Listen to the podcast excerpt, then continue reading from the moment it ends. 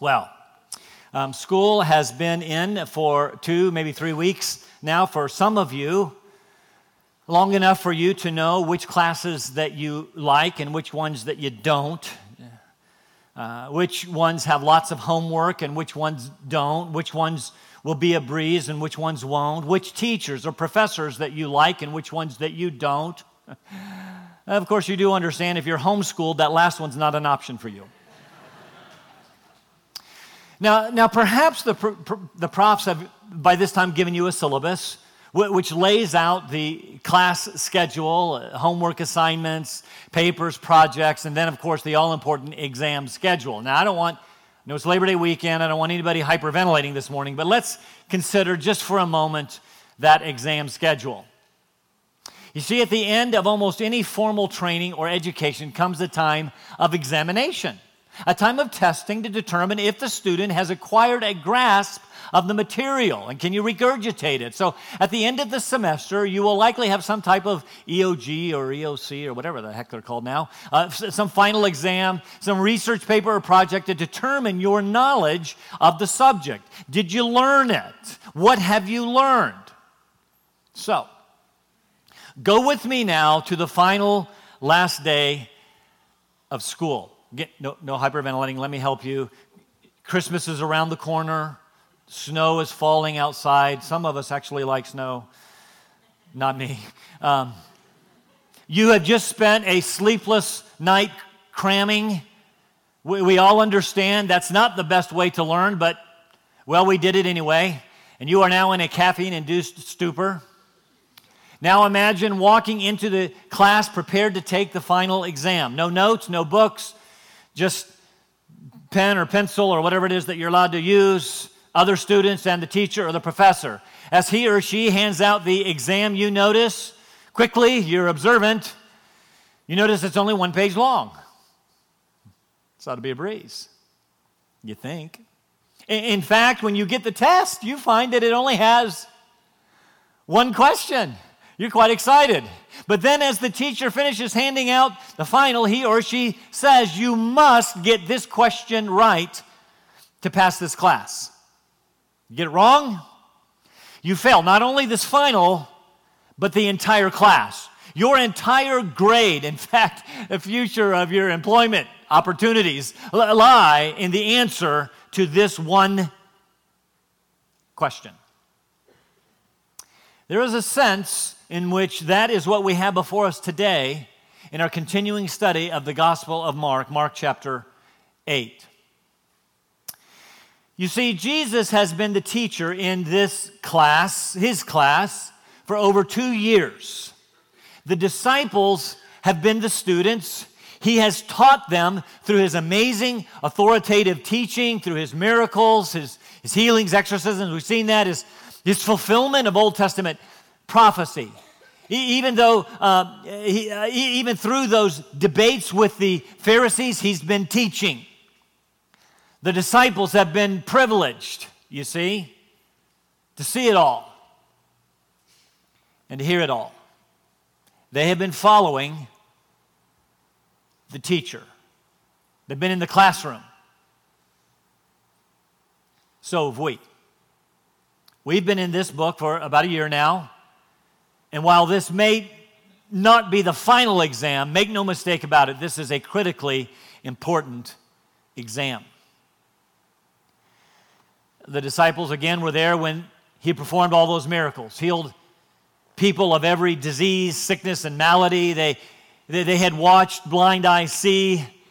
Added that one last week deaf ears hear, mute tongue speak, crippled legs walk, lepers healed, deformed bodies restored. They saw storms calmed, dead raised, demoniacs delivered. And these were not your run of the mill, run of the mill, sleight of hand tricks. These were bona fide miracles. There could be no explaining them, nor could there be any denying them.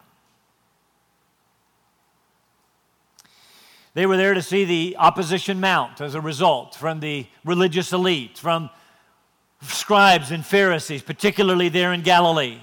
They had watched him deftly and adeptly handle their challenges and their accusations. Despite their best efforts, they could not trap him, nor could they trick him. And, and, and no one spoke with the authority and the wisdom uh, of this man. He was incredible, it was unbelievable.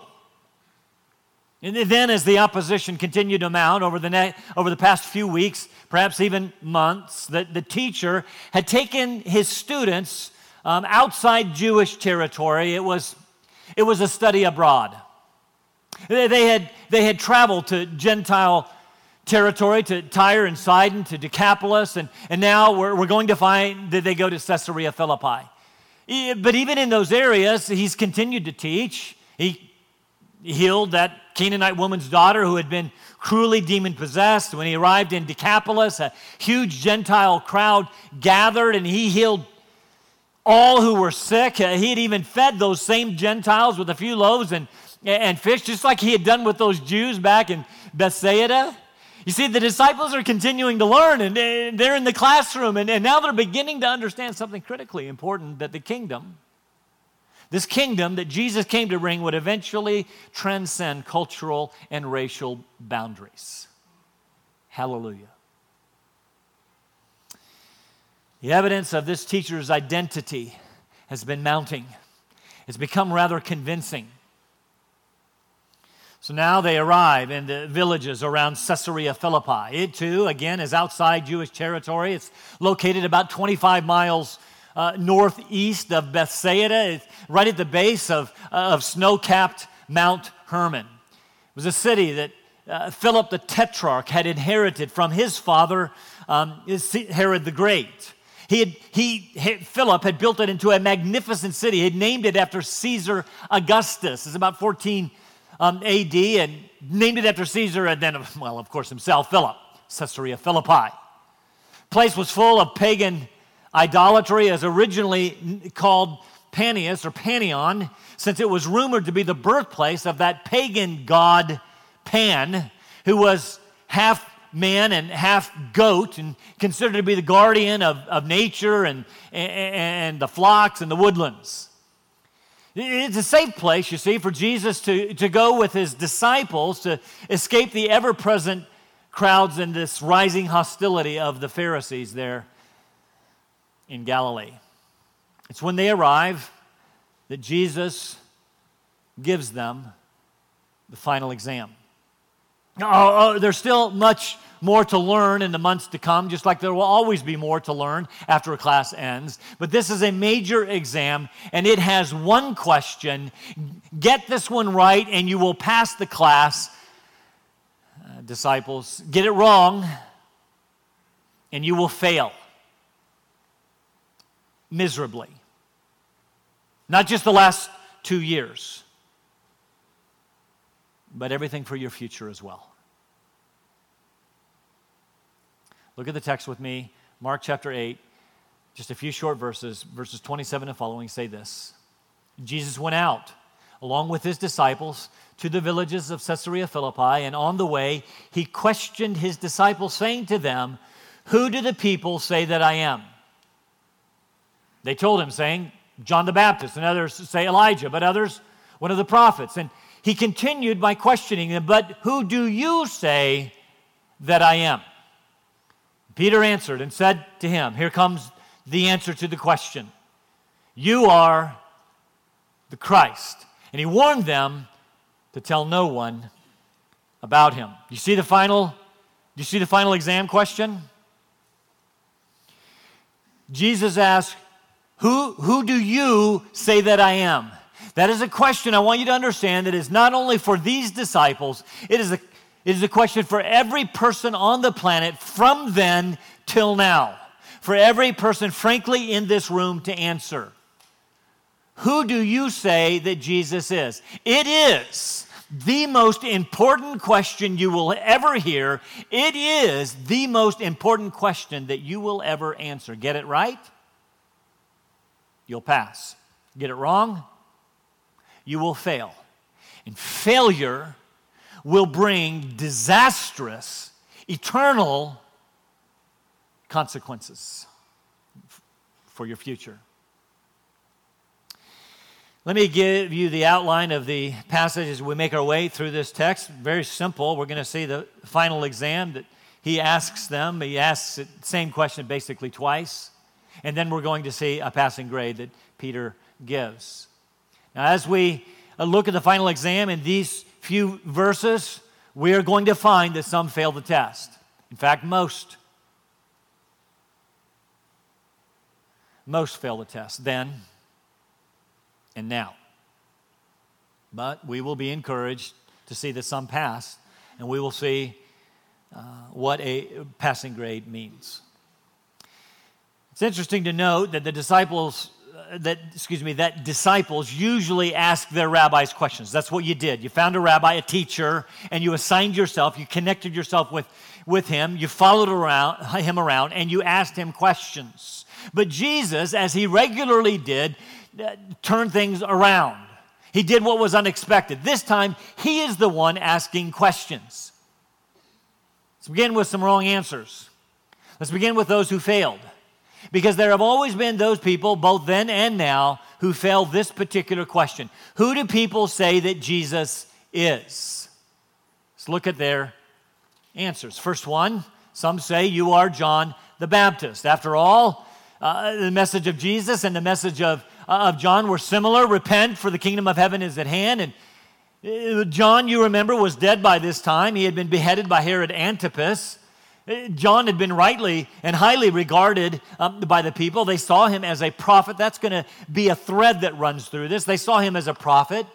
And apparently, in their high regard for John, some people thought, well, we haven't seen the last of this guy. Maybe, just maybe, Jesus is a resurrected John the Baptist. That's what Herod Antipas thought.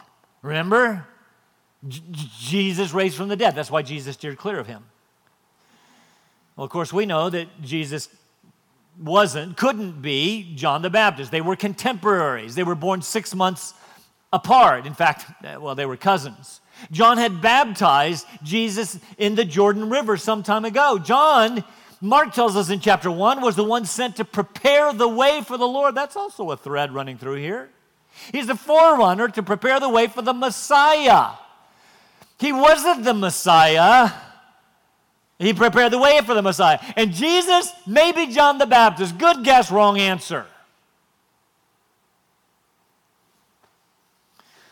Some were saying you're Elijah. Now, now, why would they say that? Well, Elijah was, was taken to heaven in a whirlwind, uh, uh riding a chariot of fire, and it became expected that, that Elijah would return much the same way. And in fact, Malachi chapter 4 uh, says, Behold, I am going to send to you Elijah the prophet before the coming of the great and terrible day of the Lord. This is rightly seen as a prophecy concerning the coming of the Messiah, that Elijah would come, notice, and announce the Messiah's soon coming. So maybe this guy is, is announcing the Messiah to come. Even today, Orthodox Jews leave an empty chair at their Passover celebrations waiting for Elijah. Oh, and then we also remember that Elijah uh, did lots of miracles. Maybe Jesus then is a resurrected uh, Elijah doing lots of miracles, all in preparation for the coming of the Messiah. That's a good guess, wrong answer. Failed the test. Over in Matthew, parallel account. We're going to look at this a couple of times. The disciples answer. Uh, others are saying that you're Jeremiah. Again, now why would they say that? Well, first, Jeremiah was seen as a prophet of, of gloom and doom, and Jesus didn't particularly have a lot of positive things to say about the future of Israel and their religious system. Maybe he's a reincarnated Jeremiah. And then not only that, there was a teaching within Judaism uh, about this particular time that came from what's called an apocryphal book. It's called Second Maccabees. The apocryphal books were those books written after the closing of the Old Testament and before the beginning of the New Testament, between Malachi and Matthew. They're called apocryphal. They were still writing, but these are called apocryphal books that highly regarded, but they were not scripture. Very important, not scripture. Well, in that book, Second Maccabees, highly regarded, it is said that Jeremiah had taken the Ark of the Covenant and the altar of incense out of the temple right before the Babylonians arrived, and Jeremiah hid them. And he alone knew where they were, if only Indiana Jones knew that. The legend said that he would re- return these items, this altar and the uh, the, the, the Ark of the Covenant right before, here we go again, right before the coming of the Messiah. So maybe Jesus is Jeremiah coming right before the Messiah. Good guess, wrong answer. You see the threads running through this? Finally, there were others who didn't try to identify which prophet. They just thought Jesus was might be one of the prophets come back but all in preparation for the Messiah. Some even suggested he might be the prophet, that is the one that Moses talked about in Deuteronomy 18, a prophet like Moses to come. They actually got that right, but they didn't know it. I want you to notice some things about all of these guesses. Every one of those responses were well, they were positive answers. They weren't saying bad things about Jesus. And in fact, Mark has frequently recorded people's uh, amazement at Jesus' authority and his teaching and his miracles. They, they called him a healer, they called him a rabbi. That means a teacher.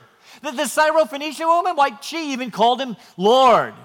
Jesus had already referred to himself as the Son of Man a, a couple of times by now. Oh, sure, there were those Pharisees who were accusing Jesus of being in league with Satan, but that's not what the people were saying. Jesus, like he's obviously a good man, a, a great man. He's a, he's a godly man. Uh, he's a, he's a prophet, a man sent by God. Which one? Well, we're not sure, but hey, we think Jesus is just okay. And, and, and those are some good things, right? Just not the right thing. Notice also, m- most of these identifications had to do with someone sent to announce the coming of the Messiah. In other words, they saw Jesus as a really good guy right next to the Messiah, maybe even the forerunner to the Messiah, but not quite the Messiah. Hey, good man. Attaboy, keep it up, Jesus. Good work. We like the miracles. We like the healings. We especially like the food, but you're not quite the Messiah. You see, there was a major problem, and it had to do with their perception of the Messiah. We've talked about this, we'll talk about it again at the end. Uh, they were looking for a political military leader to overthrow Roman oppression and lead the Jews to the rightful place and glorious victory and, and frankly, world domination. Uh, Jesus is just not the kind of guy. I mean, come on, he's from, he, he, he's from Galilee, up, up north. He's a, he's a Yankee Jew. Can anything good come out of New Jersey? I mean, uh, uh Galilee? And he didn't appear to be, I was born in Wisconsin, just to be clear. And he didn't appear, he didn't appear to be, but I got here as fast as I could. He didn't appear to be gathering uh, or leading an army. His followers, they were a ragtag group. Look who's in his group. I mean, he's got former fishermen and tax collectors and lepers and prostitutes and your run of the mill pagan sinners. I mean, okay, we're impressed with this guy, but if he's going to be the Messiah, he's got to he's got to gather some fighters. He doesn't fit our messianic profile. And that assessment has been the conclusion of people through the centuries. People all over throughout time to the present day have dismissed Jesus. Oh, they may not join the Pharisees and call him demon possessed. They may not even call him a fraud. He did some really good things, but they dismiss him nonetheless. They may say great things about him. They may call him a good man, a good example, a man without equal, maybe even a prophet. I mean, Pilate said, I find no guilt in this man. Why'd you kill him? Great, that's wonderful. Positive response. He's not such a bad guy. I find no guilt. Diderot uh, referred to him as the unsurpassed. S- Strauss, the German rationalist, saw him as the highest model of religion. I suppose that's positive. Descartes said that he was the guide to humanity. The French atheist Renan said that he was the greatest among the sons of men. And my personal favorite, Martineau, says, says he was a philosopher, says that he, he was the flower of humanity. What the heck does that mean? None of those answers quite get it. When you are a sinner, when you need help, when you need hope, the flower of humanity is not quite, quite going to get you there. I'm Not going to do it for you. Even today, people dismiss Jesus? Oh, they might see him as a historical figure. I believe what I've heard, most of it, uh, I, I, what I've read about him in the history books, in my philosophy of religion classes. People see him as a good moral example. I mean, he was quite the guy, did lots of really good things. In fact, most people don't even have a problem with Jesus. Do you like him? Go ahead. Most people don't have a problem with us being here today. I mean, if that's what you want to do on your one day off, uh, on your two days off on the weekend, you want to spend your time here doing that? Labor Day weekend? Are you kidding? Go ahead. For most of them, most of them, our religion is somewhat harmless and inconsequential. Now, I know there's this rising uh, uh, uh, lie out there that says that religion is the cause of everything evil. And in fact, the, the, the lie that religion has caused most of the, war, the, wars in the world. I heard a statistic this week that says that, that that is absolutely not true. So you can dismiss that if you're holding on to it. Less than 7% of wars have been caused by religion. It's absurd. Most people don't have a problem uh, with us being here today. If you want to do that in your spare time, kind of like a round of golf, go ahead. And they dismiss him.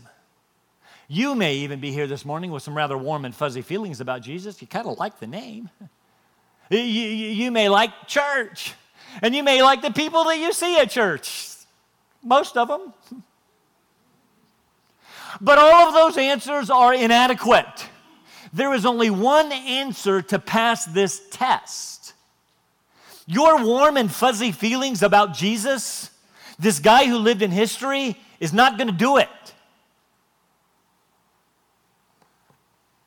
So Jesus looks at the disciples. Final exam time, guys. This is it. Who do you, and it's in the double emphatic in the Greek. Double emphatic. It comes first in the sentence and he says it twice. Who do you say that I am? Listen to me, in the final analysis, it doesn't matter what other people think. How they answer the question on the test. It doesn't matter. You're sitting in the exam room, you're sitting here, you've been asked a question. It will do you no good to cheat and look at the person sitting next to you.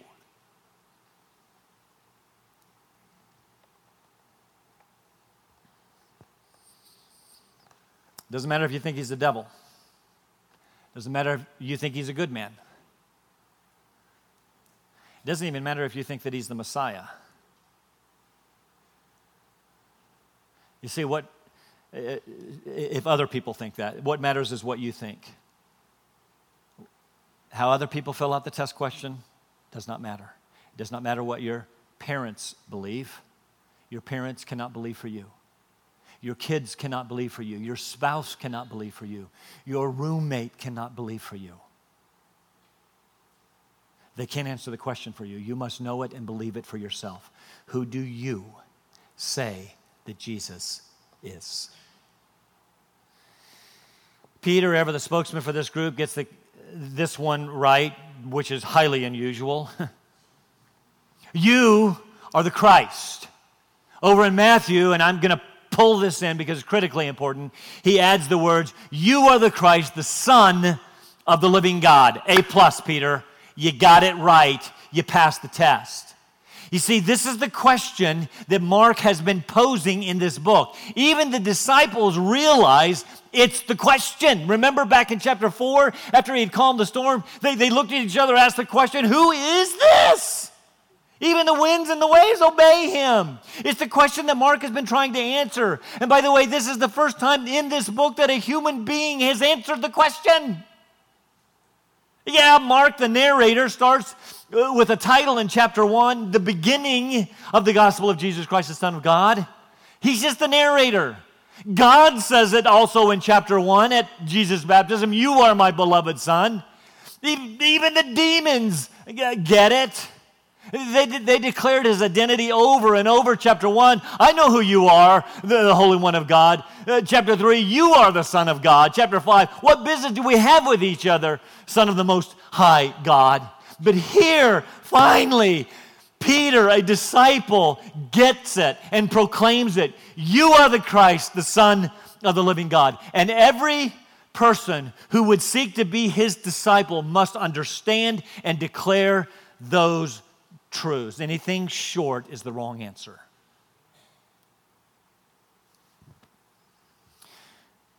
Two things that Peter points out here, two things that are absolutely necessary to be accepted and believed, trusted by faith in order to get this right, to pass the test, and frankly, if I can say this, make it to heaven. The answer to, to the question on this test will affect your future forever. First, notice Peter says, You are the Christ. This, this word, Christ, speaks of what Jesus did, it speaks of his work. Christ is the Greek word for Messiah, the anointed one. It's a developing concept idea in the Old Testament. That's, that's important. They didn't see it centralized in one person quite yet, but here these guys are beginning to figure it out. In the Old Testament, three different people were anointed prophets, priests, and kings. And Jesus was all three because he is the anointed one. You are the Christ. There is no other anointed, designated by God to bear the sins of the world. Jesus and Jesus only is the Savior of the world. There is no other name um, given among men by which we must be saved. He is it. We all know the verse in John 14. He's the way, the truth, and the life. No one comes to the Father but by me. Jesus said that. Why is it that people all over the planet in churches today are saying, well, there might be another way? What are you saying?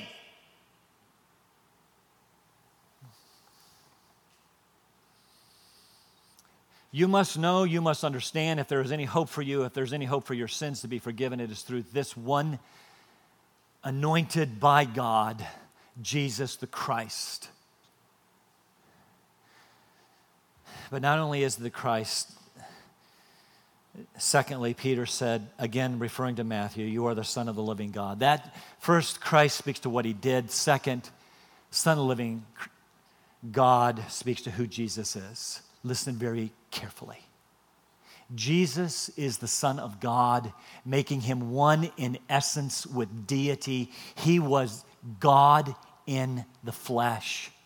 If he was just another man, a good guy, great example, his death would have accomplished nothing. But as the divine Son, the divine, the God Son, his death provided atonement for our sins in a way that no one else could. He was the perfect one as God in the flesh, the God man, to represent man to God and God to man, the only one who could, the mediator. Hebrews 2 says it this way. Look at these verses. Hebrews 2 says, Therefore, since the children, that's us, share in flesh and blood, he himself, that's Jesus, likewise also partook of the same, that through death he might render powerless the one who had power over death. That's Satan. And might free those, that's us, through, who uh, through fear of death were subject to slavery all of our lives. For surely he, he does not give help to angels. I love that. Ah, can't wait to get there when we look at Hebrews. He does not give help to angels. Listen, all of this garbage about when you die, you go to be an angel. Why would you take a demotion? He did not do this for angels. He did this so that you could become children of God. I don't want to be an angel. I want to be a child of God. You don't, you don't go to be an angel. You want to be an angel, wings, float, harp. What a waste of life, eternity. But he gives a help, not to angels, he gives help to the descendant of, a, descendant of Abraham. That's the one who believes like Abraham did. Now look, therefore, he had to be made like his brothers in all things. He had to be made like us in all things so that he might become a merciful and high priest in things pertaining to God, so that, look, he could make propitiation for the sins of the people, so that he could turn away God's wrath, which was rightly poised against us. A plus, Peter, you get it. How about you? Who do you say Jesus is? There's only one right answer to the question. Chapter 8 is a dramatic turning point in the Gospel of Mark. Jesus' popularity from this point on, it's reached its highest level. It's pretty much on decline from here on out. The opposition will continue to mount until it leads to his cross, which the next few verses that we'll see next time tell us is why he came anyway.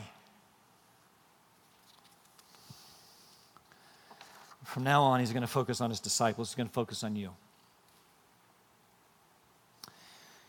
As he's about to prepare them, as he is about to prepare us, he has one question for us. Before we can go any further, before we can start making the trip to Jerusalem, listen. Do you know who Jesus is? He's the Christ. He's the Son of the living God. He is God Himself in the flesh, and this is what He came to do.